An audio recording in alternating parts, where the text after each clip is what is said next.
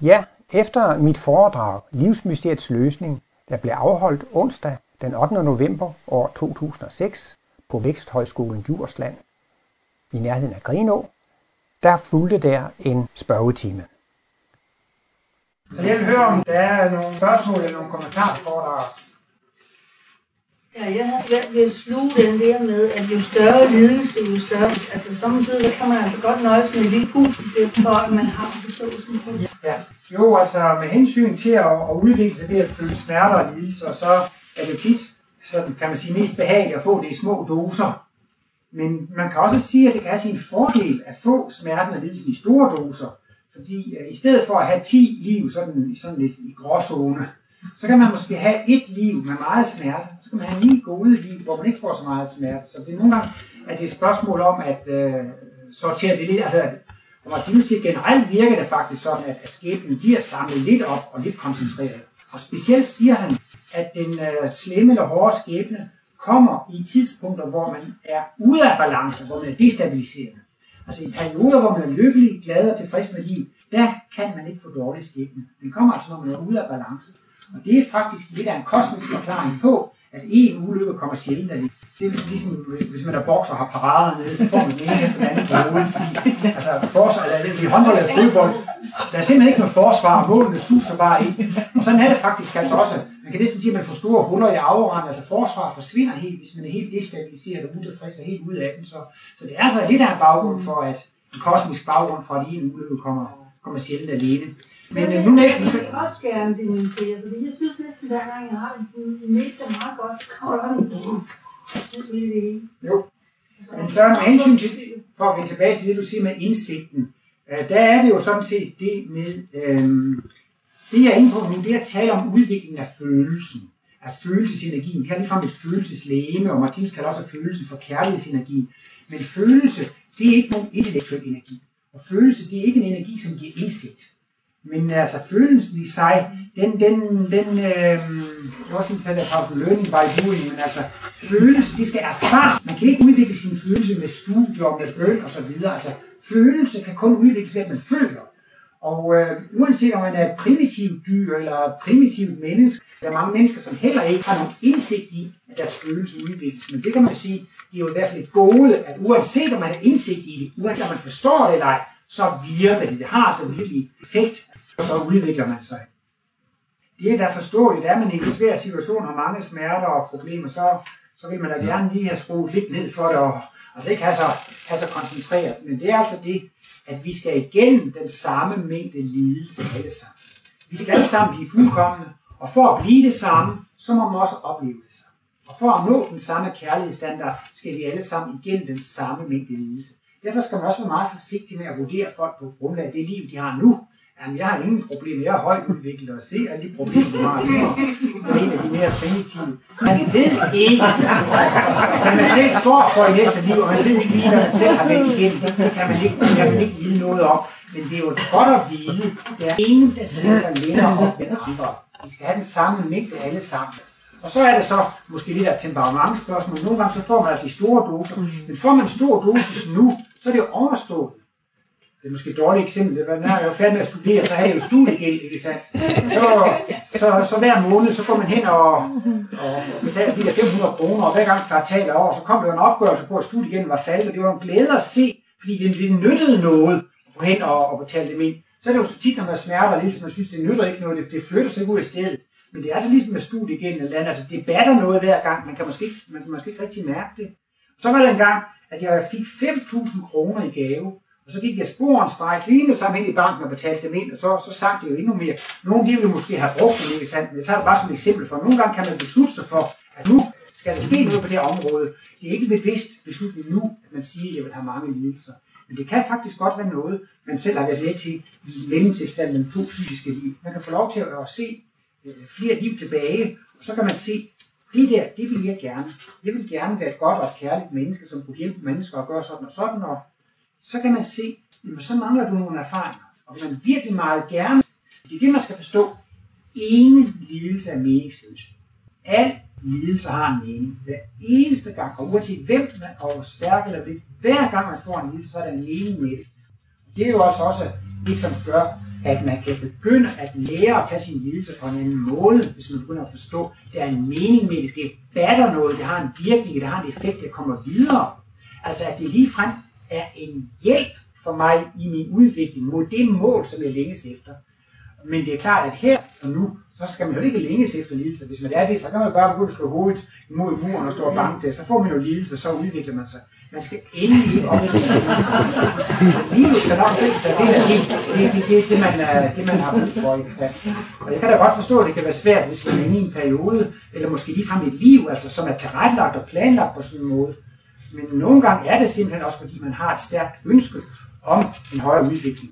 Det kan også være nogen, hvis de vil gennem en, eller andet, man vil læse på universitet, så mangler man eksamen, og så vil man tage det på rekordtid. Jamen, så skal man sørge også for et stykke arbejde for, at, for at gøre det lidt hurtigt. Men hvis man er så opsat på at gøre en ting, så er det altså nogle gange, at det, at man er så opsat på det, det gør altså, at så kommer der også en intensiv periode. Så det er jo det, kosmologien skal prøve at føre en frem til, at når man er i lidelsen, at det har en mening. Og det mest suveræne, man kan komme til at føle, det er faktisk, at man kan føle Guds nærhed, når man er i livet.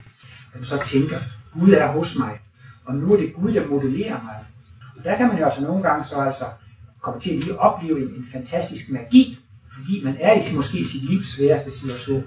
Men i det øjeblik, man kan se det som Guds hjælp til mig, og det er Gud, der arbejder med mig, Gud er hos mig, så kan man så måske få en oplevelse af tillid til livet, et tiltro eller forhåbning, som gør, at man faktisk kan tage meget svært smerte, som man før ikke ville kunne have betalt. Der er nogen, der siger, at det ikke er et spørgsmål, hvordan man har det, hvordan man, men hvordan man tager det. Og der er det altså, at man kan lære at tage smerte på en helt anden måde. Og der er altså opbygning af Guds forhold helt suverænt. Og det er det, der faktisk også i den sidste ende fører til en sådan mental suverænitet, så man kan tåle at blive tortureret i ni timer, uden at blive... Der var også en gang, Martinus han skulle have en operation. Så var der nogen, der var meget bekymret for ham. Så sagde han bare, jeg kan tåle mig egen smerte.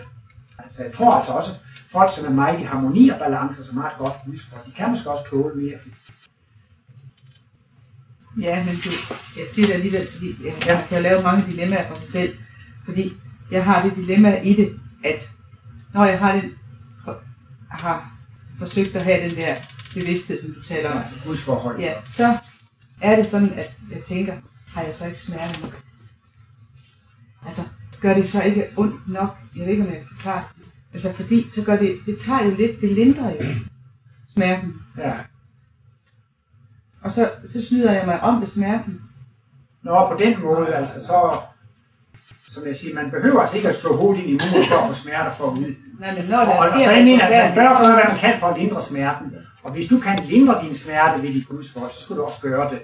Blandt andet kan man henføre til, at det drejer sig ikke bare om, hvordan du har det. Det drejer sig også om, hvordan dine organer har det, og hvordan dine celler har det, og hvordan dine mikroindivider har det. Martinus har jo udvidet næste begreb fantastisk meget. Hvem er min næste? Jamen, det virker som om, det kun er jøderne, og lidt senere så bliver det måske udvidet til alle mennesker. Men Martinus plejer også, at vores næste det er også dyrene. Han siger, at vi danner skæbne på tre vigtige områder. I vores relation til andre mennesker, i vores relation til dyrene, men også i relation til vores mikrokosmos. Relation til mikrokosmos, det er, hvordan behandler jeg mine organer? Hvordan behandler jeg mine celler? Der forklarer han så, at vi er jo en guddom for vores indre verden. Og vi kan plage vores mikroindivider med tobak og alkohol og gift og medicin og en lang række ting og usund mad. Men man kan også plage sin mikroverden med negative tanker og utilfredse tanker. Og så er det så, altså, hvis du har en smerte og en lidelse, nu synes nu skal det virkelig gå ondt, så jeg kan udvikle mig. Men det er ikke kærligt over for mikroindividerne. Man skal gøre alt, hvad man kan for at lindre smerten hos sine mikroindivider. Og hvis man opdager, at jeg kan lindre min smerte ved at bede til Gud, så skal man gøre det. Og det er at praktisere kærlighed til mikroverdenen. Øh, man skal altså virkelig tage hensyn til sin mikroverden. ser, at der er en, en Guds mening øh, med i det, Ja, og forstår ja. det. Så man ikke går ned på Ja. det. Så øh, kan jeg finde på, at der er et eller andet inde i mig, der vil finde på at komme. Så har du nok ikke lært det lektie, du skulle have lært. Ja, ja, okay. Men, okay. men jeg er godt klar over, at jeg er bare nødt til lige at sige det højt. Ja, det behøver ikke at, at, at, at, at være sådan, men ellers så vil jeg også sige, at der findes også en anden mulighed, og det er det, at man skal gå igennem en vis mængde smerte og lidelse. Og den kan ikke forandres. Men man kan tage den på forskellige måder. Øh, Martinus har jo så der var en, der spurgte om dødens mysterium, som bog nummer 11 der. Og i kapitel nummer 2 allerede kommer han ind på, hvad der skal til for at garantere lykken. Og der siger han så, at tro alene kan ikke garantere lykken. Præsten kan også blive kært, hvis hans kone eller hans børn og dør, han bliver meget.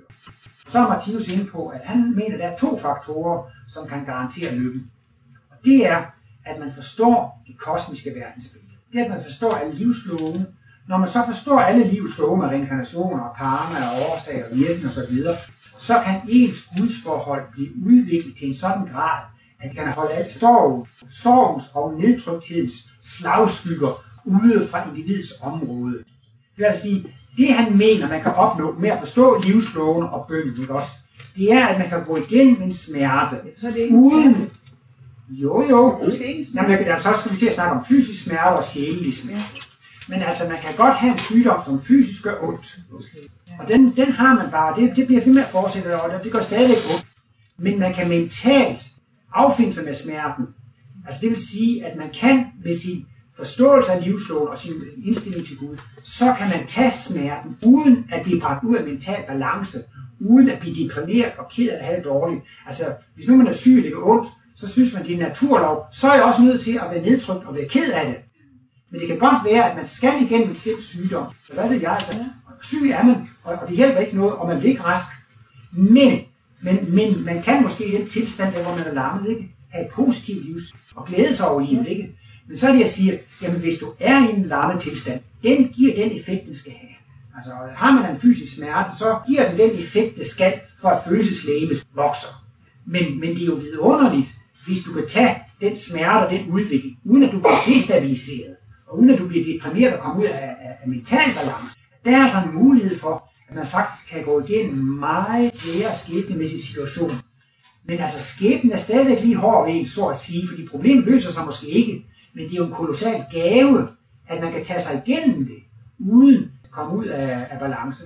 Men altså, man skal aldrig opsøge smerten, og er der overhovedet en mulighed for, at man kan komme af med den, og så må man bare sige, jamen så, siger jeg, ja, så slipper jeg det nemmere om ved det nu, men så kan man være tryg for, at øh, hvis det er meningen, man skal have mere, så skal det nok komme. Man skal ikke selv øh, dyrke det. Nej. Det bliver jo sådan lidt øh, sadisme. Når, når du taler om det der med den der smerte, Ja, kontakt og Gud, ja, jeg tænker også meget på kontakt, hvad er det for en bevidsthed, der har bragt mig til det her, hvad er det for nogle valg, jeg har foretaget, Jo. følelse af det spil her, og få kigget på det og bevidst og det og på det, der, det er også helt suverænt. Det er jo også en løsning på problemet. og, og det, det, det er vel også Guds mening. Jo, Og, og, Og det ligger jo- og, og Gud bliver glad for Jo. det. han, han siger, at det er ikke bare det med Guds forhold, det er også det andet, at man skal forstå livets love og forstå, hvordan det, og det er det, du er inde på der. Altså, man skal ligesom kunne tænke det igennem og forstå, at der er nogle sammenhænge og, og nogle større helheder. Ja, Ja. Ja, så når det er sted. Man skal øve sig lidt i. Men det er også den der hårde balance, du snakker om med hensyn til at, det at være martyr, altså vælge offerrollen. Rent faktisk, så kan man jo gå ind og beslutte, nu vil jeg beslutte mig for, at jeg vil ikke længere lide. Altså Ja. virkelig gå ind og sige det til sig selv mange gange. Det virker. går, det virkede i går aftes. Ja, det kan du se. Op i morges. Så skal, jamen, så skal du gøre det igen. Bliv ved med at gøre det. Vælg at beslutte dig for, at nu er det her det er nok, og nu vil jeg altså vælge noget andet i mit liv. Øh, Martinus har jo berørt øhm, punktet i en lille kort øh, artikel, der har været bragt i, i Kosmos nummer 1 1980. Den hedder Svar på et brev til en syg ven. Og der er så en, en mand, som har haft nogle forfærdelige lidelser, og han skriver så et brev til Martinus og beklager sin nød, og så spørger Martinus om hjælp ham. Og øh, så var der nogle af medarbejderne, der syntes, det svar det var så godt, så, så det blev så altså tilbage som en artikel. Der forklarer Martinus så, at det er ikke hans mission at lave en mirakelhelbredelse og helbrede ham. Det kan Martinus ikke gøre noget ved. Det er et forhold mellem ham og Gud. Og så er der så et sted, hvor Martinus altså øh, forklarer, i det øjeblik, man tager ansvar for sin egen skæbne, i det man siger, jeg er selv årsag til min skæbne. Martinus garanterer med, at livsløsten og livskraften begynder at strømme tilbage i det øjeblik, man selv indser, jeg er årsag til min egen skæbne. Og at man tager ansvar for det. Og det er jo klart, at hvis man har ondt i hovedet, eller ondt i benet, eller et eller andet, så kan man ikke forstå, hvad har jeg, hvad har jeg gjort galt. Men altså i princippet må man altså forstå, at man selv 100% er ansvarlig for enhver detalje i sin egen skæbne. kommer min livskraft, fordi jeg har gjort noget, jeg Ja. har lyst til at gøre, Ja. det giver mig glæde Ja. og, og, og mere livskraft. Ja. Øh, mere end bare at være til. Og Jeg ja, bare, ja, ja. Jo, Jo, det er til. Ja, ja, ja. Det forklarer Martinus selvfølgelig også, at øh, på, på længere sigt, det der står foran mennesket nu her i, i vores kommende udvikling, ikke? det er, at vi skal til at være skabende væsener, vi skal være til at være kreative væsener. Vi vil komme til at leve i skabeglæden. Der er mange mennesker, de lever i forældreglæden, og er meget optaget af familielivet. Men vi kommer mere og mere til at være optaget af at være kreative, og der kommer vi så til at leve i, i skabeglæden, og det, kan, det giver en særlig glæde. Men altså, man kan sige, at det er jo på en måde et, et, et niveau højere. Glæden ved at være til, det betyder også det samme som glæden ved at eksistere, og det betyder, uanset hvad jeg oplever, så glæder jeg mig over det. Det er klart, at det er selvfølgelig dejligt og nemt nok, men nu har jeg været meget kreativ, og det gik godt, så føler man glæde over det, det er der alle tiders, men det er da bare ligesom lidt mere suverænt, hvis man simpelthen kan føle glæde over alt, og simpelthen føle glæde over selve eksistensen, altså føle glæde over, at man, man, man kan opleve livet, det er ligesom, så kan man sige, så er man glad i alle situationer, men det er da lidt underligt, og det er der det, man skal stræbe efter, og prøve at gøre noget, som giver en glæde, og, og, og er ud fra en vågen bevidsthed. ja, For Hitler var sikkert også glad for det, han gjorde. jo jo, Men hans bevidsthed. Vi gør det jo alle sammen så godt, som vi kan.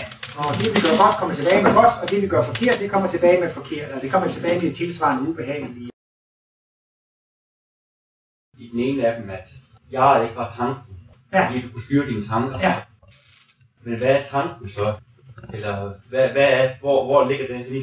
Der er et sted for Martin, hvis nu vi siger, at det her det er jeg, og, og det er skab, det er skab, så er tanken, at det er jegs forbindelse med energiernes verden, det er jegs forbindelse med livet. Ikke? Der er et jeg, som er selv eller centrum, ikke sandt? Og det har sådan en forbindelse med energiernes og det verden, ikke? Og tanke, det er den forbindelse, der er imellem jeg og, og det skabtes verden. Det så siger Martinus også, at tanker, alle tanker er børn af begæret. Han taler altså om, at vi har et X2, som er en skabeevne og en livsoplevelsesevne. Og det er simpelthen det der drivkraft i, i alt, hvad vi gør og hvad vi foretager os, ikke sandt? Og det er jo så også det samme som vores tanker på en måde, ikke? Og alle mennesker, alle levende væsener, de er optaget af at opleve det behagelige og undgå det ubehagelige. Så gør de et eller andet for at undgå det ubehagelige, og så gør de noget for at opleve det behagelige. Så den proces, der gør det, det er faktisk, hvad jeg så også vil kalde for, for tanken eller tænkningen. På et andet niveau, så siger Martinus også, alt hvad der er skabt, det er udkrystalliseret tanke. Altså bord og stole og projekter, så det er udkrystalliseret tanke. Jeg er også selv meget optaget af det her med intelligent design og naturen osv. Det giver jo også aspekt på tanken. At det er tanken, som organiserer alt i det skabtes verden. Naturvidenskaben, de tror på, at det hele startede med Big Bang, så er der heliumatomer og brintatomer i den oprindelige gassky. Og takket være tilfældige reaktioner i lange baner, så opstår der mere og mere komplicerede molekyler. Til sidst så opstår livet, så opstår bevidstheden. Og de mener simpelthen, at bevidsthed er et biprodukt ved den fysiske materie. Den fysiske materie, det er det primære. Og så på grund af, at øh, der bliver nogle særligt komplicerede neurokemiske fysiske så opstår bevidstheden som et biprodukt af materien. Og der er jo Martinus direkte modsat. Materien er materiale for bevidstheden. Og så kan du så sige, jamen altså man kan også sige, øh, at, at, at, at, at materien er materiale for tænkningen. Altså det, det er tænkningen, som simpelthen manipulerer med det materiale, der findes. Og der findes altså åndelig energi, og der findes fysiske energier, ikke sandt? Og det er jo ligesom tanken, der former det, ikke sandt? Så, så på den måde er det også interessant, alt skabt, alt hvad der overhovedet findes, det er udkrystalliseret tanke, ikke sandt? Så, så på den måde vil jeg så sige, det er jo faktisk skabeevnen eller tanken, som ligger her. Det er jeg, som sætter det, det i, øh, i verden. Men øh, ellers er det også tit simpelthen tænkningen, ikke sandt? Det er jo, at, øh, som jeg siger, at, at, at, at øh, man har nogle ønsker og nogle længsler og nogle begær, ikke sandt? Og, man, og, og, og det sætter så en proces i gang. Hvordan kan jeg få opfyldt mine ønsker, længsler og begær, ikke? Og den proces, der går i gang for at få opfyldt ønsker, længsler og begær, det er jo tænkning. Altså man begynder at, hvad kan jeg gøre for, for, at, øh, for at havne derinde? Jeg vil gerne en, der hedder Erik Klavon på Odense Universitet, som har skrevet en doktorafhandling om jeg. Han mente, at jeg var en del af bevidstheden. Men Martinus han siger det altså ligesom, at, at jeg er uden for bevidstheden, og det kan man selvfølgelig diskutere meget. Jeg kan godt se fra en materialistisk synsvinkel, så er det jo svært at overskue. Men man kan, man kan sige, at øh, hvis nu at der for eksempel der er en, øh, en, en, en bilist, så er jo bilen, det er redskabet, og, um, og manden, det er brugeren af redskabet. Der er jo ikke så meget i tvivl om, hvad der er redskabet, hvem der bruger. Altså bilisten, bilisten bruger bilen, og cyklisten bruger cyklen. Og så kan vi også se her, jamen det er jo bevidstheden, som bruger kroppen. Og så er det jo bare, at man skal gå endnu længere skridt. Jamen er der så også en, der bruger bevidstheden? Og det siger Martinus, ja, det er der. Der er en, der bruger bevidstheden. Og det er den her meget neutrale, jeg eksisterer, jeg oplever. Nu bliver jeg også selv lidt ældre og tyndhåret og gråt hår. Jeg føler jo stadigvæk, at jeg er den samme. Jeg føler jo faktisk ikke, at jeg på den måde bliver gammel. Jeg føler, og det har noget at gøre med, at jeg er evig. Man føler jo, jeg eksisterer. Selvfølgelig kan jeg godt se, at jeg oplever noget andet nu, end da jeg var barn og ung, og oplevelsen er forskellig, men et eller andet sted egentlig, jeg føler mig ikke engang imellem som Søren Hansen, og engang imellem som Folmer Fransen. Og jeg føler mig altid som mig selv. Altså, man har sådan en meget, en meget, jeg er mig, og jeg er den samme, selvom tingene forandrer sig derude. Og, og det er altså det her, det her jeg, som Martinus siger, det, det er den øverste øh, chef i levende væsen, og det er uden for det hele, og det er jeg, som har tankerne, og det er jeg, som har bevidstheden. Altså det er altså en instans, så, som, er, som, som, som er uden, udenfor. Mener du så med den kategori, at jeg står stille, mens tankerne, og så bevæger tankerne, og så verden bevæger sig om, omkring tankerne? Ja, sådan, ja, Martinus han siger, han siger sådan, at al livsoplevelse er baseret på kontraster, og på en måde, så er jeg det samme som stillhed. Man kan sige, at hvis en ting er evig, så forandrer den sig ikke. Hvis nu flytter jeg derfra dertil, så har det jo forandret sig. Så er det jo ikke evigt. Så hvis noget virkelig er evigt, så er det uforanderligt. Og det vil sige, at hvis, altså, så kan der ikke være nogen bevægelse i det. Så derfor mener Martinus altså, at i, dette, i denne jeg-struktur findes der ikke nogen bevægelser. Fordi bevægelser hører til i det skabtes verden, i det foranderlige verden, men det er evigt, det er evigt uforanderligt. Men han siger om jeget, at det er jeget, som sender, sender energien ud, og som modtager energien. Eller han siger, at det er jeget, som holder bevægelsen ved lige. Men han har nogle meget svære analyser af, og han ser, at han oplevede med sin kosmiske bevidsthed, hvordan bevægelsen gradvist fortoner sig ind i skæbnen. Han sagde, at han fik kosmisk bevidsthed gennem det, kan han kalde for den gyldne ilddå. Det var det højeste, man kunne opleve. Han oplevede et gyldent ocean, en guldglorie, som gjorde, at alle levende væsener var et væsen, og at alle levende væsener smeltede sammen til Guds glorien. Og så siger han, at han kunne opleve, at der var nogle vibrerende gyldne tråde, som kom til en vis rand, og så blev det stille. Altså, de bevægede sig den ene ende, og så gik de ind i stillheden. Altså, det var ligesom, at de gik ud over sansernes horisontrand.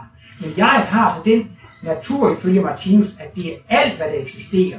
Han siger for eksempel, at hvis man tager alle kontraster i et sted, så ophæver de hinanden. Hvis man for eksempel forestiller sig, at man kunne tage alle positive elektriske ladninger i verden, og lægge sammen med alle negative elektriske ladninger, så fik de ladningen 0. Hvis man tager alle positive, alle nordpoler og alle sydpoler og lægger dem sammen, så får man 0. Hvis man lægger alle negative tal sammen, alle positive tal sammen, så får man 0. Hvis man tager det hvide lys og tager et prisme, så får man alle farverne. Men hvis man også omvendt tager alle farverne på en pladeklump, så bliver det hvidt. Det vil sige, at hvis man samler alle farverne, så bliver det også 0. Så det her X1 eller jeg er noget meget mærkeligt, fordi på den ene side, så opleves det som ingenting, men i virkeligheden så er det alting. Det indeholder alt, og det indeholder alle kontraster. Men i og med, at det indeholder alt og alle kontraster, så kan det ikke opleves. Så jeg, det er, ifølge Martinus, alt, hvad der eksisterer, men det er utilgængeligt for sansning. Og det er altså, det er stillhed. Men han siger så, det er jeg, som holder bevægelsen ved live, eller det er jeg, der sætter bevægelsen i gang. Men i sig selv, så er det ikke bevægelse. Det er det faste punkt, som man kan også nogle gange sige, hvis man skal skubbe en bil, eller det er noget, som man glider. Man skal ligesom have et fast punkt at stå fast på. Og, og, og så lyder lidt mærkeligt, altså, det siger Martinus, altså det jeg, det er et fast punkt, som ikke er bevægelse. Men det er det faste punkt, som sætter bevægelsen i gang. Så på den måde så, at man kan sige, at jeg har en natur, som ikke har noget som helst sidestykke her i det skabtes verden. Vi kan næsten ikke gøre sådan en forestilling om, hvad jeg er, fordi vi er vant til at arbejde med relative ting. Men du kan ikke engang huske lige, jo du spurgte om jeg er bevægelsen. Jo, han siger altså, at, at jeg er, det er, det er den ubevægede bevæger. Det er en årsagsløse årsag. Det er årsagen til al bevægelse, men i sig selv er den ikke bevægelse. Det du siger, er det så, at det er den indre stillhed øh, og den ydre stillhed på én gang, der giver den. Så har han stillheden inde i og hører stillheden ud for også på én gang. Er det så? Det var en gang, jeg læste den her bog med Eckhart Tolle om nuets kraft. Ja. Og så har jeg tænkt på, hvor er det, han vil hen med alt det her, hvad er det egentlig, han oplever. Og, og jeg har indtryk af nogle gange, at det han faktisk tilstræber med at stoppe tanken, er faktisk, at han på en måde tilstræber en slags oplevelse af jeg, ikke? Ja. Og det virker også, som om han har haft nogle kosmiske oplevelser, hvor han faktisk har fået lov til at opleve jegs natur. Det kan jeg godt forestille mig, altså. At jeg ikke selv har haft sådan en oplevelse, men jeg kan godt forestille mig netop altså ved at gå ind i den her ikke sandt? At det faktisk kan åbne for en intuition i nogle kosmiske oplevelser, så man på den måde faktisk får lov til at opleve øh, jegs natur. Det er også muligt, at man, men altså Martinus han fortæller, at han havde den der oplevelse, så var det mere det, altså det ydre, det forsvandt simpelthen. Han siger, da han fik den her den gyldne ilddåb, da han blev indvidet, der, så siger han, han oplevede, at værelset forsvandt, huset forsvandt, hans krop forsvandt, alt, alt, alt, alt det skabte forsvandt. Altså, at han, han, han fandt sig i det der element, som, som faktisk er forudsætningen for det skabte, ikke sandt? Så, så, så der kunne man måske ikke tale om en ydre stillhed, eller, de, eller, eller i alle fald så, så kan man sige, at han, han kunne så opleve på en måde, at den stillhed, det var han i ham selv, smeltede sammen med guddommens stillhed, det smeltede sammen med den stillhed, der var i alle andre levende væsener. Og han kunne føle altså, at, at der var et, element der, som faktisk gjorde alle til ét. Der er også nogle gange, man spørger, hvad skal vi med de der meget teoretiske analyser? Men, men selvom det er meget teoretisk med det, så vil det være en fabelagtig erkendelse. Jeg er ét med alle andre her. Det vil jo sige helt anderledes tolerance og sympati og kærlighed. Tænk, hvis man kunne få en oplevelse. Vi er ikke, vi er samme kød og blod, og få den der samhørighed, som man kan have med sin partner i familien, ikke? Men det er jo fabelagtigt at have det med alle mennesker og med alle dyr derude i, i, i verden. Der findes en lille bog, som hedder Omkring min missionsfødsel, det er bog nummer 4. Og det er den eneste bog, hvor Martinus fortæller om sig selv. Og der fortæller han så om de her oplevelser, som han, der, hvorved han fik sin indvielse. Og den ene, den kalder han for den hvide ilddåb. Og det har noget med en kristusindvielse at gøre. Og så taler han om den gyldne ilddåb. Og det var, det, det var oplevelsen af at opleve Guds bevidsthed og opleve samhørighed med alle andre levende væsener. Og så også opleve det der mærkelige fænomen med, hvordan en bevægelse kan fortone sig ind i stillheden. Men det kan altså også gå den anden vej. Så stillheden kan være årsag til en bevægelse, og bevægelsen kan gå ind i stillheden. Han har i livets bog, bind 3, skrevet 80 sider om det her fænomen. Han kalder det for jegs vending af energierne. Og jeg vil ikke sige, at jeg var meget klog efter at læse de 80 sider der. Ja, det er i hvert fald meget svært at forstå, men altså, han har virkelig brugt mange. Han har, her, her har han skrevet livs, livsmysteriet løsning i 12 grundfaciter. Men så har han lidt senere uddebatteret det til 63 livssubstanser. Her har han holdt, holdt ved 12 detaljer, og så har han så spændt det ud til de der øh, 63 øh, detaljer, så der, der gør han det. Og der er så en af detaljerne, han forklarer, hvordan jeg vinder energien. Hvordan, altså en, der kan komme energi fra bevægelsernes verden, som går i stillheden, som derefter går ud i, i, i bevægelsen igen. Altså at man, man får et indtryk, som man bagefter giver udtryk for. Og der mener han så altså, at denne bevægelse har været inde og vende i stillheden. Den været inde og vende i jeg. Den har altså faktisk været inde i et stillhedselement, inden, den, inden, inden, det kom, inden det kom ud igen. Og han siger netop om denne jegs vending energierne, der findes ikke noget sidestykke til det i det skabtes verden. Der er alt i det skabtes verden, der har en begyndelse, og det har en slutning. Og det vil sige, har jeg et kabel, der har en begyndelse her, så ved jeg, at det slutter et andet sted. Men det er så det, der er så ufatteligt med de der gyldne tråd. De, de begynder her, men det slutter ikke i den anden ende. Det vil altså sige, at, at opleve et fænomen, som på den ene side er, er, er, er skabt og timeligt, og på den anden side er evigt, det har vi aldrig set med vores øjne i denne fysiske verden, og slet ikke i den materialistiske videnskab. De arbejder kun med, hvad der kan måles og vejes, altså hvad, hvad der er skabt. Så, så det er noget, som, som vi slet ikke har mødt i, i denne verden.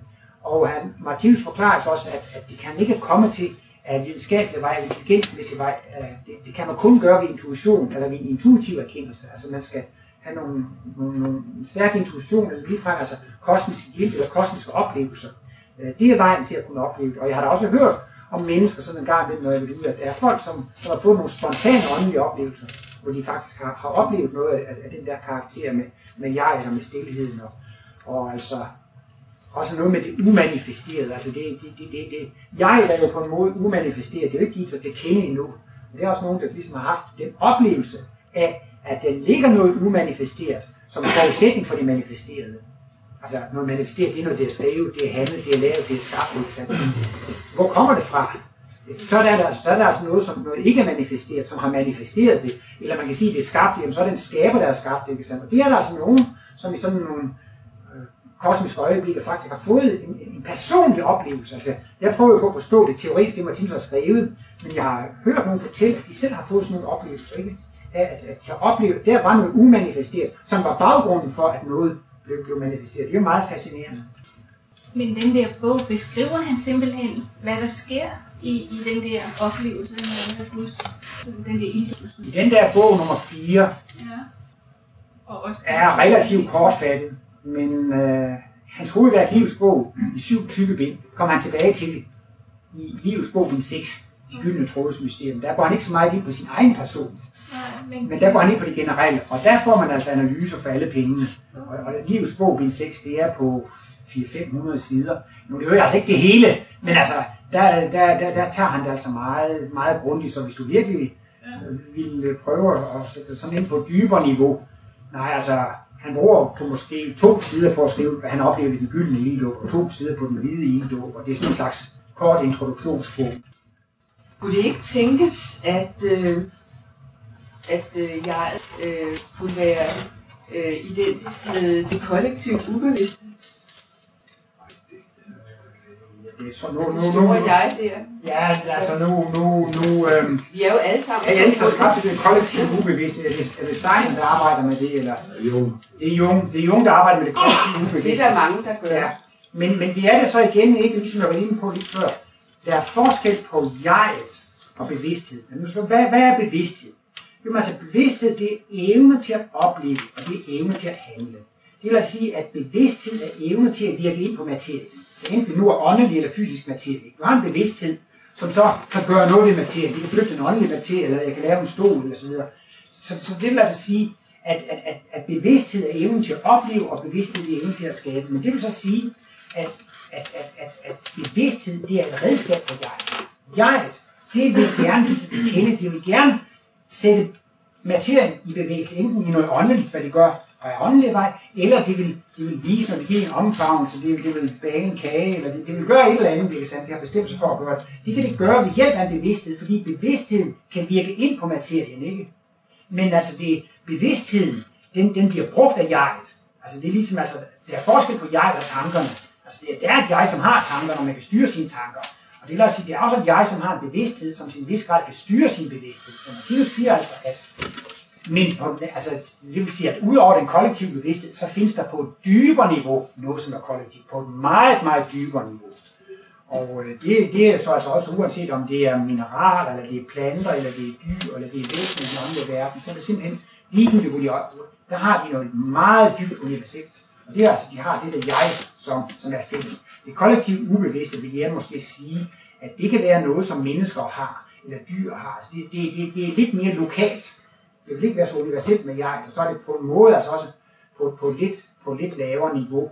Men altså, hvis man skulle forklare det kollektivt ubevidst ud fra Martinus analyser, så går det jo ved, at vores bevidsthed, altså sådan vores mere skabte bevidsthed, den mere timelige bevidsthed, den er skabt af de oplevelser og de erfaringer, vi har haft. Martinus forklarer, at meningen med den fysiske verden det er at skabe en kosmisk bevidsthed. Mineraler er bevidstløse på det fysiske plan. Planter har lidt mere bevidsthed, og dyr har endnu mere bevidsthed, og vi har mere bevidsthed, og vi skal få en fuldkommen kosmisk bevidsthed. Så meningen med den fysiske verden, det er altså, at vi skal skabe en bevidsthed i kraft af erfaringer. Nu regner Martinus med et evigt liv, han regner med et reinkarnationsprincip. Det vil sige, at alle vi mennesker, der sidder her, vi har været planter engang, alle sammen, og vi har været gobler, og vi har været fisk, og vi har været det hele igennem, ikke sandt? Og det vil sige, at vi har en kolossal fælles erfaring. Og denne fælles erfaring har været med til at bygge vores bevidsthed op. Så på grund af, at vi har en kollektiv fælles fortid, så har vi på den måde også en kollektiv bevidsthed. Men det vil altså sige, at den kollektive bevidsthed, det er mere et udtryk for, at vi har en, en, en- en kollektiv erfaringsdannelse. ikke?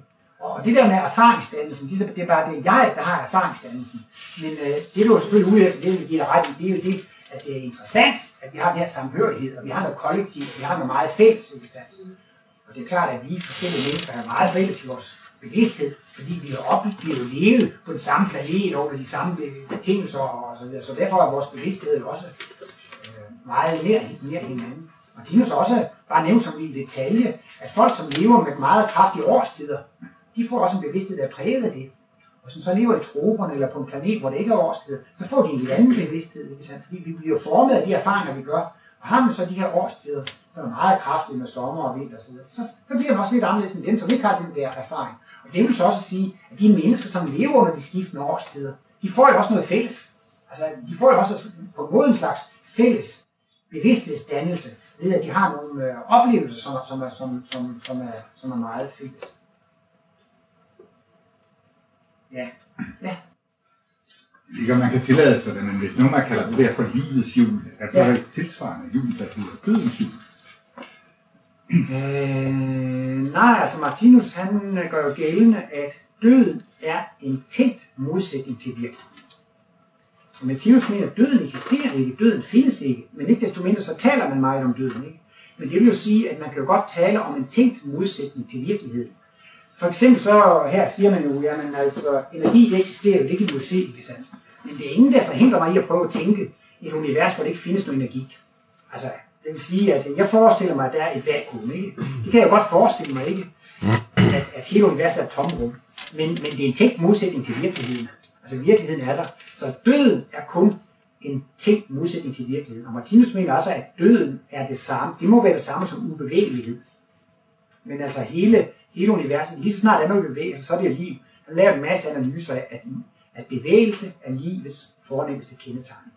Og det er også, som jeg har været lidt inde på, at, at, øh, at jeg her, det, sætter, det er det faste punkt, men jeg sætter bevægelsen i gang, eller holder i hvert fald bevægelsen ved live, ikke sandt? Det er jo helt ulogisk, når du skulle sætte en bevægelse i gang. Der kan der kun være noget levende, ikke sandt? Og så mener Martinus helt, hov, det var en elektron, der bevæger sig. Det var en galakse, der bevæger sig.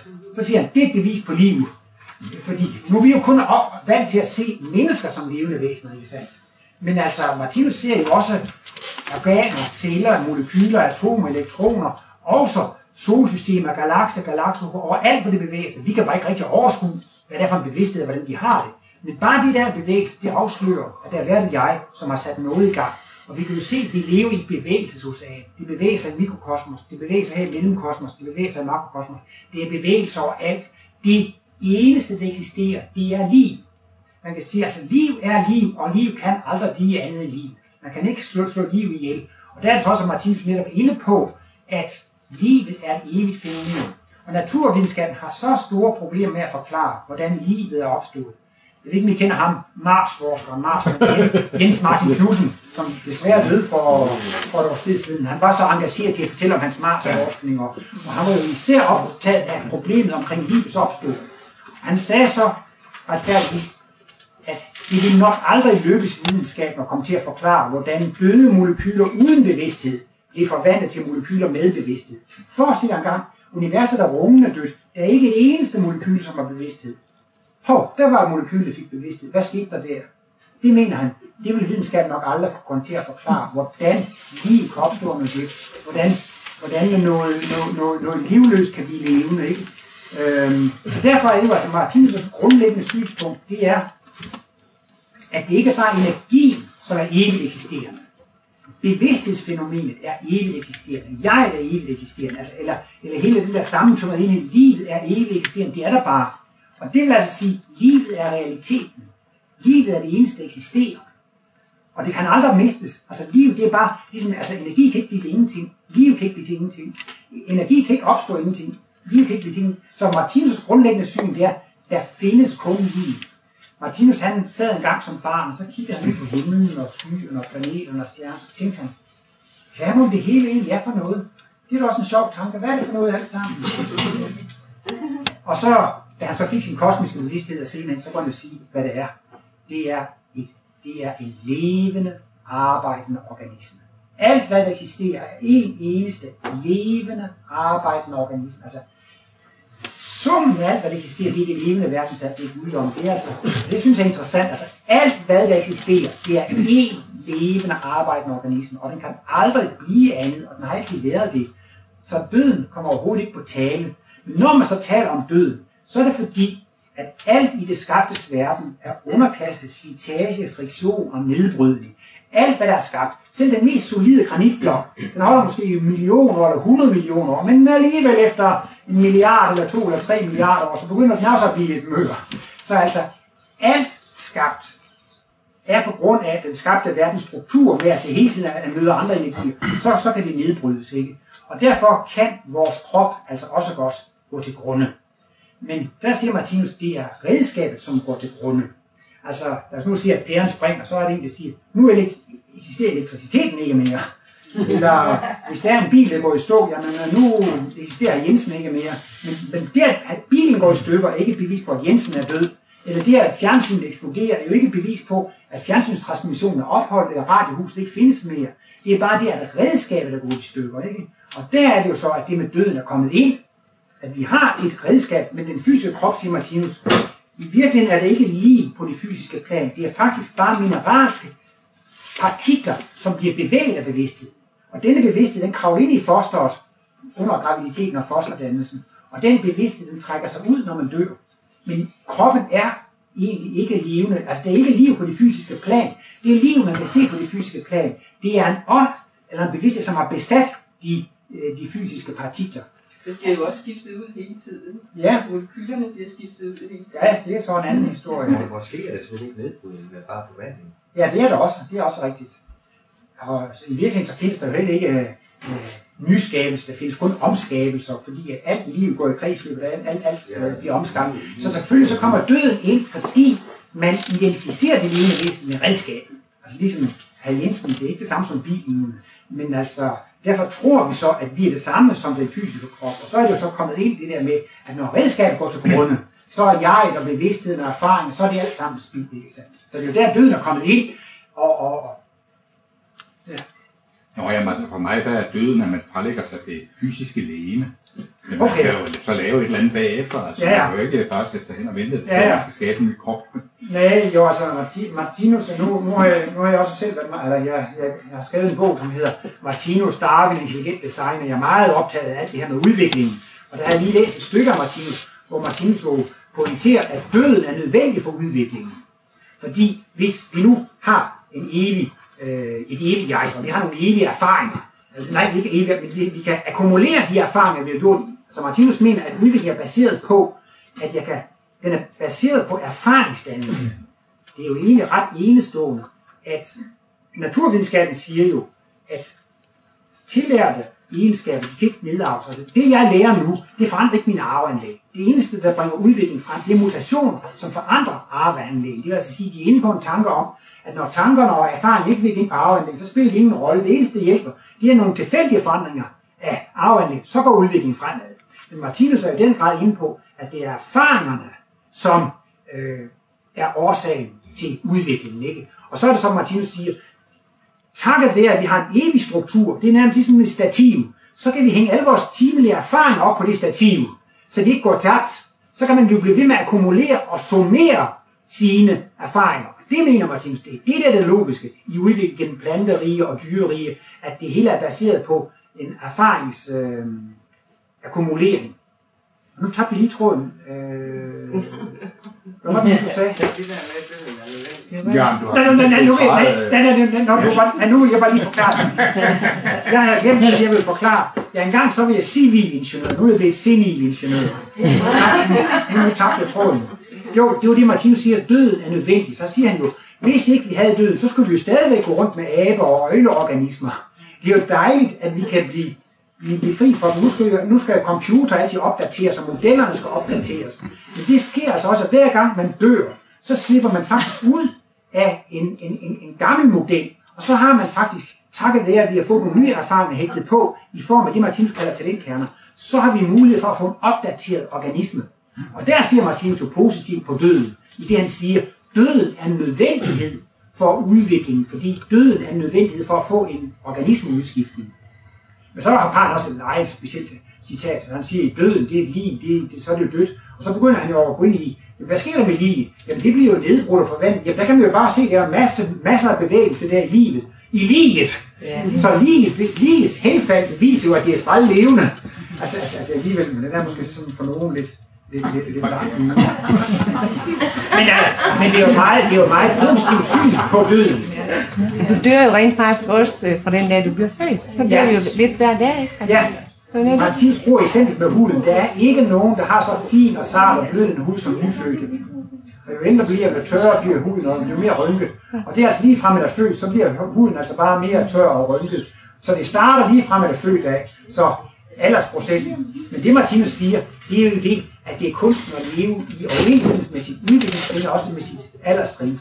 Der er et sted, hvor Martinus gør reklame for reinkarnationsprincippet. Og så siger han, og så er det jo yderligere den fordel ved reinkarnationsprincippet, at man kan få nok af en salig alderdom. Og det er netop så mange mennesker i dag, som er så bange for at blive gamle, og så bliver de nok syge, og så sker det nok det, og det, og man frygter alderdommen. Ikke? Og derfor synes jeg, det er sådan et herligt udtryk, Martinus sagde. Fordelen ved reinkarnationsprincippet, det er, at så kan man få nok af en salig alderdom. Så det synes jeg også er dejligt at se, altså at, at man, man kan leve i harmoni med, med hvert udviklingstrin. Jeg skal også lige, jeg ved ikke, hvorfor jeg kom til at tænke på det, men det er så, Martinus bruger ikke ord desværre i hele sit værk. Jeg har prøvet at søge på computeren, han bruger ikke ord desværre. Det er også interessant, fordi der er ikke noget at beklage. Alt er jo så godt, som det kan være. Alt er, er, er, er så godt. Ja. Jeg tænkte på med de seks riger, der var, og sådan som jeg har forstået Martinus, så vil jeg undre mig over, at vi så går tilbage til mineralriget, hvilket er anderledes, end jeg har på, blandt andet filosofien. Jo. Og så vil jeg spørge, om det er sådan, om det er rigtigt forstået, og om det så er livet som sådan, eller at det også er jeg, eller også individer, som først kommer op i intuitionsbevidsthed eller intuitionsfri og videre, og så egentlig afvikler det, om jeg så at sige, og Ja. så træder ned i mineralret igen, eller Ja. træder over i mineralret. Altså, det er nu er det, Martinus han beskæftiger sig med nogle kolossale perspektiver, Ja. som man ikke gør, mener jeg, hverken i antroposofi eller teosofi. Nu, altså Martinus, han, han beskæftiger sig jo med, med, med, med, med, med livet hos, hos kloder, hos solsystemet, hos galakser, hos galakser, hos elektroner osv., og hvor i det er sådan en vis, Martinus han var jo majorist, så var det en, der kom og sagde til Martinus en gang, jamen Martinus, jeg synes, du siger det samme som Steiner, der er jo ikke rigtig noget forskel. Jo, siger Martinus Steiner, han skriver jo meget om menneskelige forhold. Men jeg har jo også det der med mælkevejen med. Ja, det er jo klart, du er jo majorist. det vil sige, at Martinus kommer ud. Altså, Martinus analyser, de er så vidtgående, at han forklarer betingelserne for en evig livsoplevelse. Altså, hvordan man i al evighed, hvordan man i al uendelighed kan blive ved med. Det er jo et kolossalt perspektiv. Og for at forklare det, så må Martinus igen gå tilbage til nogle kosmiske principper, nogle evige principper. Og princippet er, at hvis man skal kunne opleve noget, så skal der være kontraster.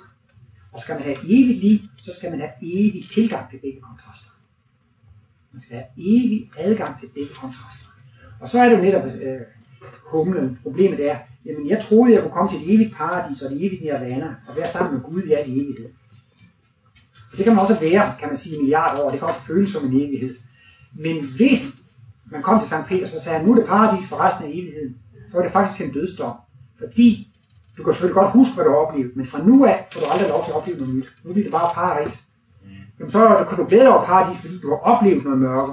Der taler Martinus så yderligere om et perspektivprincip. Det mørke, du oplever, det bliver gradvist og perspektivt mindre og mindre.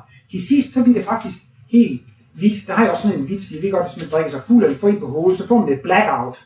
Men hvis man skulle leve i paradis i al evighed, så ville man få et whiteout. Altså det er for, for Martinus meget at forklare. Altså det er klart, det er vidunderligt at komme til, men man kan ikke gøre det i evigheder. Og det vil så sige, at på et tidspunkt, så bliver man faktisk sneblind. Man bliver en kærlighedsrobot, også man bliver et med alle andre levende væsener. Man skal have sin jeg-fornemmelse fornyet. Man kan kun, altså du, du er så meget et med Gud og et med de andre væsener. Til sidst, din jeg-fornemmelse forsvinder. Du smelter sammen. Øh, men så skal jeg-fornemmelsen fornyes. Det kan den blive i den fysiske verden, hvor du kommer ind i en fysisk krop. Men bliver også med af det. Og der forklarer Martin også, der er ikke en ting, der er så god, at kan blive midt af den. Fordi hvis det er det samme, det samme, det samme hver dag. Adam og Eva, de kom også til, til um, ud hver dag. Og så spurgte de, må vi få lov til at opleve noget nyt i dag? Nej, det samme som i går. Så kom de næste dag, må vi få lov at opleve noget nyt i dag? Nej, det samme som i går. Han er jo faktisk en knaldhård tyran. Så kommer de igen og spørger, må vi få lov at opleve noget nyt? Nej, det samme som i går. Altså, det kan ikke være betingelsen for det evige liv. Det evige liv må være baseret på en evig adgang til begge kontraster. Og det er altså, det går helt naturligt, fordi man bliver mæt af enhver kontrast. Og når man er mæt i en kontrast, så er det modsatte paradiset, som jeg bare nævnte. For nogen, så kan ensomhed være et helvede, og et selskab og en partner er et paradis. For andre, som har haft alt for meget, så kan det faktisk være et paradis at blive alene. For nogen, så, så er en temperatur, så er det paradis for nogen, og fordi det er dejligt varmt, og for andre, så er det for koldt. Så det, det den måde, en kontrast bliver oplevet på, det afhænger af af sult og, sult og mættelsestilstand. Mm. Og, og øh, så siger Martinus altså, at bevidsthed skal fornyes med visse mellemrum. For eksempel nu har jeg skitseret, at jeg-fornemmelsen skal fornyes, og, og, og i virkeligheden så... Janne spejl hjem. Så vil han på hovedet. Der er fire muligheder. Jeg fik den på den tredje. Så Martinus har så skitseret et spiralkredsløb, hvor han siger, at her i, med røde farve, det er planter i, og orange, det er dyreri, her kulminerer mørket, og her kulminerer lyset. Og med bibelsk symbolik, så siger han, den fysiske verden, det er kundskabens træ, og den åndelige verden, det er livets træ. Meningen med den fysiske verden er bevidsthedsfornyelse. Og der skal man i hver spiralkredsløb på ny skabe en kosmisk bevidsthed. Og det begynder i mineralrige, det går videre med planter og dyr og mennesker, og så får man en kosmisk bevidsthed. Så bruger vi denne kosmiske bevidsthed i den åndelige verden, indtil det bliver en automatik. Når man har gentaget de samme funktioner tit nok, så bliver det til automatik til sidst. Og så bliver man faktisk en robot. Men disse automatfunktioner, det er de instinkter, som man starter med i næste spiratkredsløb. Hvis man skal være selvstændig erhvervsdrivende, så skal man helst have en startkapital. Hvis man kommer fra den åndelige verden og skal have fodfæste i den fysiske verden, så skal man også have en startkapital. Og det er den gamle kosmiske bevidsthed omsat i automatfunktion. Og når noget er en gammel bevidsthed omsat i automatfunktion, så er den omsat i instinkter. Så det vil altså sige, at også når livet opstod på jorden, så det er fordi, man har haft en tidligere tilværelse i et fysisk liv, at man har nogle instinktive funktioner, som kan sætte livet i gang i den fysiske verden. Men man kan også sige, det minder jo lidt om årskredsløb. Nu er det jo snart den 1. januar igen, så begynder vi på et nyt år. Så skal vi gennem hele møllen med sommer og vinter og forår. Og, og, og, og sådan gør man jo hvert år, ikke sandt? Men sådan er det altså også i, i, i et større perspektiv. Så her for eksempel, her, vi jo, her skaber man en ny kosmisk bevidsthed. Men her taler han om, at atomer og molekyler er levende væsener. Og de lærer noget her i den fysiske verden, og de lærer alle molekyler og atomfunktioner. Så bliver de perfekte, så går de ind i den åndelige verden, og så bliver de de sidste kede og trætte af den åndelige verden, de bliver midt af det, de får et white out, og så kommer de ind og får lov til at opleve noget nyt igen. Men nu bliver de celler, og så får de lov til at være en primitiv celle, sidst bliver de en fuldkommen celle. Men hele biokemien i cellen, den er de selv opøvet i en tidligere spiral. For cellevæsen, så går hele biokemien automatisk. Men molekyler, de laver bevidste molekylfunktioner, og cellen, den laver bevidste cellefunktioner. Men så nu kan den alt, hvad det har med cellefunktioner at gøre. Så går den ind i den åndelige verden, får et right out, så kommer den tilbage på et højere niveau som et, som et organ. Og så starter den som et primitivt organ, så bliver den efter et fuldt udviklet organ. Og så kommer organerne tilbage og bliver til organismer. Og det er menneskets spiral, vi er en organismespiral. Og alle de funktioner, der kører automatisk også, alle organfunktioner går automatisk, cellefunktioner går automatisk, molekylfunktioner, de går automatisk, fordi personligt har opøvet det i en fjern fortid. Og det fortoner sig så altså i det uendelige ned i mikrokosmos, ligesom fraktalbilleder, der kunne køre ned i det uendelige. Det kunne Martinus se med sin kosmiske bevidsthed. Han kunne rejse jo i alt uendeligt, han kunne blive ved. Der var ingen grænser, opad eller nedad. Og det kan man jo forstå, når man går ind i matematik og fraktalerne. De fraktaler kan bare køre og køre og køre. Det vil evige rejse op og ned. Og der er det så, det hører med til Martins forklaring. Betingelsen for en evig livsoplevelse er en evig adgang til kontrasterne. Men, men det er jo ikke det, at det er det, at man kører rent lys, mørke, lys, mørke, som du kan se her. Det er ligesom, når du ruller en snebold om vinteren. For hver gang du kører et lag på, så, så, så vokser du alligevel, så det er alligevel tale om en evig vækst. Ligesom, altså, det kommende år bliver jo ikke det samme som det foregående år, men det er det samme system. Vinter, forår, sommer, efterår, vinter, forår, det er det samme cyklus. Men i og med, at du bliver klogere for hver gang, der er gjort noget, så bliver det nye år alligevel forskelligt i forhold til det andet, ikke? Jo, ja, det forstår jeg. Men går spiralen så ind og starter i midten igen? Aldrig. Nej, den, øh, ja, det, det, det gør den så ikke, men øh, det, det er der også en god forklaring på. Øh, men du fortsætter ud i makrokosmos. Du har din fremtid ude i makrokosmos. Men når det så kommer til det, så er det faktisk det, at du kommer overhovedet ikke ud af stedet. Fordi at størrelse afhænger af de øjne, der ser det. Det set afhænger af øjnene, der ser det. Hvis nu tager en ært, ikke sandt? Det er et kæmpe stort univers for en lille elektron. Det er måske en menneskehed lidt på en lille elektron. Så er det der ært jo er det samme som hele universet, ikke? Men for vores mælkevej, så er en ært jo en lille ube, ubetydelig støvkorn, ikke? Er en ært stor eller lille? Jeg vil have svaret. Jamen for en elektron er den stor, og for en galakse så er den lille. Jamen, så er det Martinus siger, der findes ikke nogen absolut størrelse. Størrelse opstår først, når det bliver oplevet. Og så er det, hvordan det opleves i forhold til min struktur. Og så er det simpelthen sådan, du vil altid have en uendelighed af væsener, der er mindre end dig, under dig, du vil have en uendelighed af væsener, der er over dig. Nu synes du, at nu bliver jeg klodet i næste spiral, så bliver jeg galakse, så vokser jeg. Nu, nu rykker jeg nok snart i anden division og, og første division og Superligaen. Men du kommer i virkeligheden ingen vegne, fordi der vil altid være uendelig mange væsener, der er større end dig, uendelig. Og derfor behøver man ikke at begynde forfra, fordi, fordi at, øh, at der er egentlig ikke nogen bevægelse i det. Du er i centrum hele tiden. Det gør så Pete Hein, han har lavet et brug, og han, han siger jo, at det jo ikke nogen hasarderet. Han siger, jeg er verdens centrum, og det er jo ikke nogen hasarderet dom. Fordi resten er jo udenom. Og det vil sige, hver enkelt menneske er simpelthen centrum i universet, ikke sandt? Resten er udenom. Og sådan er det altså faktisk altså også med, med udvikling. Ikke? Jeg er centrum i udviklingen. Der er lige mange foran mig, og der er lige mange bag mig. og Der er lige mange, der er større end mig, og lige mange, der er mindre end mig. Så på et niveau, så kan man godt sige, at jeg vokser og bliver større og større og større. Men fra en absolut synsvinkel, så bliver du faktisk ikke overhovedet større. Og derfor kan man sige, at det er ikke noget med at begynde og slutte, fordi det har heller ingen begyndelse og slutning. Det, det er en evig proces. Men han bruger sådan et smukt udtryk, at vi er evigt kosmiske rejsende. Altså, hver, vi er alle sammen evige væsen, og vi er på en evig rejse. Og det er jo fantastisk teater. Han siger også, det er livets teater. Det er jo en fantastisk underholdning.